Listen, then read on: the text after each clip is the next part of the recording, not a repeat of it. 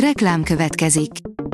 A műsort a Vodafone Podcast Pioneers sokszínű tartalmakat népszerűsítő programja támogatta, ami azért jó, mert ezzel hozzájárulnak ahhoz, hogy a felelős üzleti magatartásról szóló gondolatok, példák minél többekhez eljussanak. Köszönjük! Reklám hangzott el. Szórakoztató és érdekes lapszemlénkkel jelentkezünk. Alíz vagyok, a hírstart robot hangja. Ma október 25-e, Blanka és Bianca névnapja van. Emlékszel még Susan Boyle-ra? Rengeteget változott, írja a Joy. A Britain's Got Talent különleges hangú énekesnője úgy megváltozott a műsor kezdete óta, hogy alig lehet ráismerni. A 444.hu oldalon olvasható, hogy az év legnyomasztóbb dokumentumfilmje nem a fákról szól, hanem a pénzről, és hogy mire érezzük magunkat feljogosítva általa. Egy milliárdos üzletember évszázados fákat vásárol össze és szállítat át a magánszigetére. Ez nem egy James Bond film, hanem a valóság. Erről szól a Taming the Garden című dokumentumfilm, amit a Verzió Filmfesztiválon mutatnak be.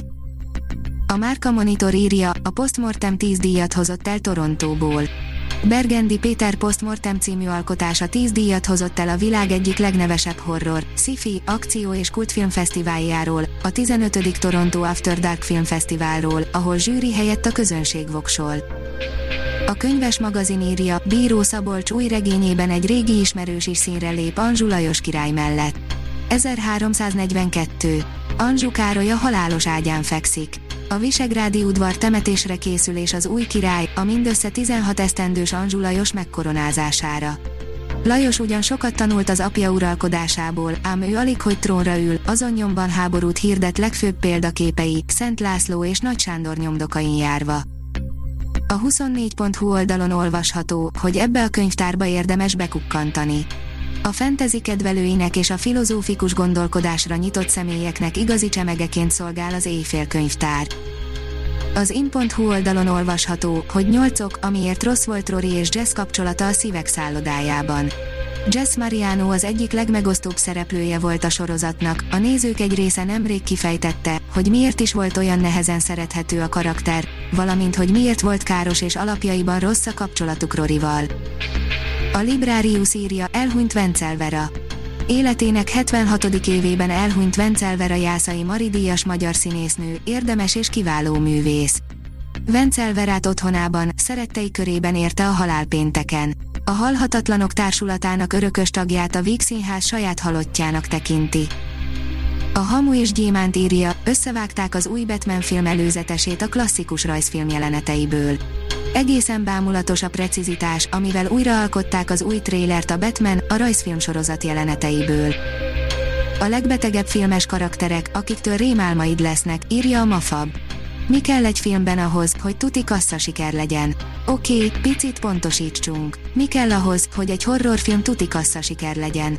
Két dolog, jó sztori és valami, bármi, akármi, ami picit is ijesztő, hátborzongató, rémisztő vagy csak egy picit is undi.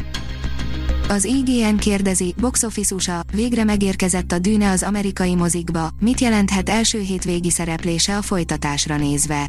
Nagy várakozás előzte meg a dűne amerikai premierjét, mivel elképzelhető, hogy ezen múlik a folytatása sorsa. A Papageno oldalon olvasható, hogy lemondások, avagy mi köze Tóth Uramnak a csellóhoz.